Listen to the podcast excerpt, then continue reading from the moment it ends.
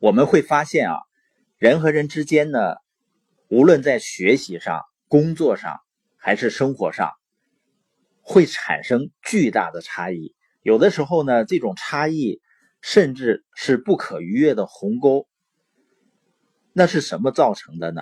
就是心智力量的差异造成的。比如，心智不成熟的表现之一就是好抱怨。比如，有的人把大把大把的时间呢浪费在和同事抱怨公司、抱怨老板上，抱怨自己的领导。那你可能说这里确实是很差劲儿啊。那如果真的很差，那你可以选择离开呀。为什么要用自己宝贵生命中的大部分时间在这么差劲的公司里呢？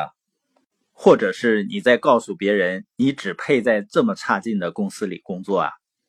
你看看拥有强大心智力量的人呢，他面对所谓差劲的公司或者是领导，他是怎么思考的呢？他是要么接受现状，然后呢专心做好自己的工作，完成自己的贡献；要么就离开，不会去抱怨。因为抱怨呢，确实就是心智虚弱的表现，是人无能又无奈的一个表现。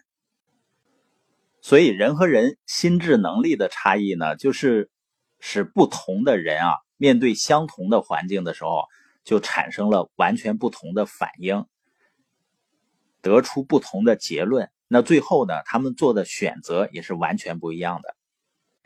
我有的时候呢，遇到那些抱怨自己。工作或者时间太少的人呢，我会跟他说呢，实际上我也不喜欢我之前的那份化肥厂的工作，但是我的选择是什么呢？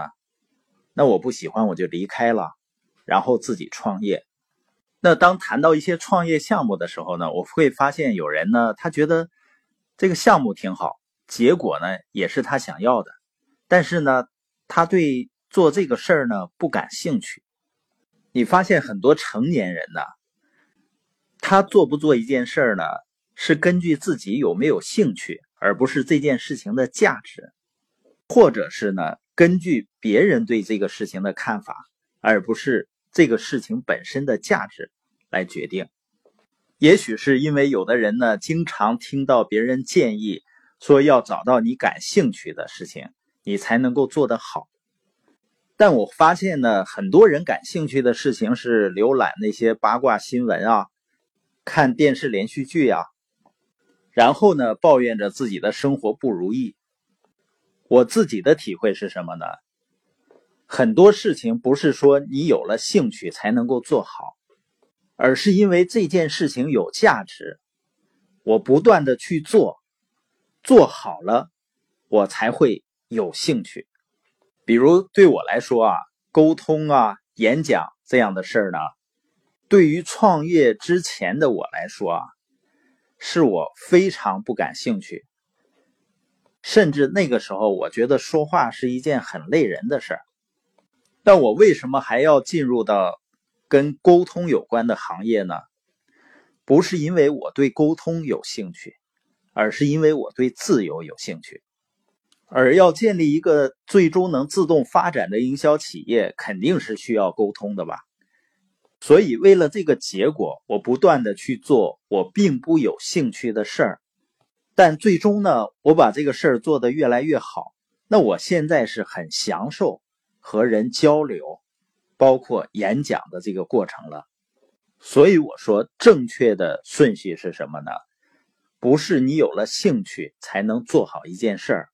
而是你不断的把一件事情做的足够好，你才会有兴趣继续做它。因为生活中大多数事情呢，都是熟练工，也就是你做的多了呢，自然就擅长了。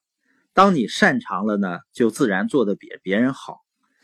你做的比别人好，你的兴趣就会越来越大，然后呢，就是更喜欢做。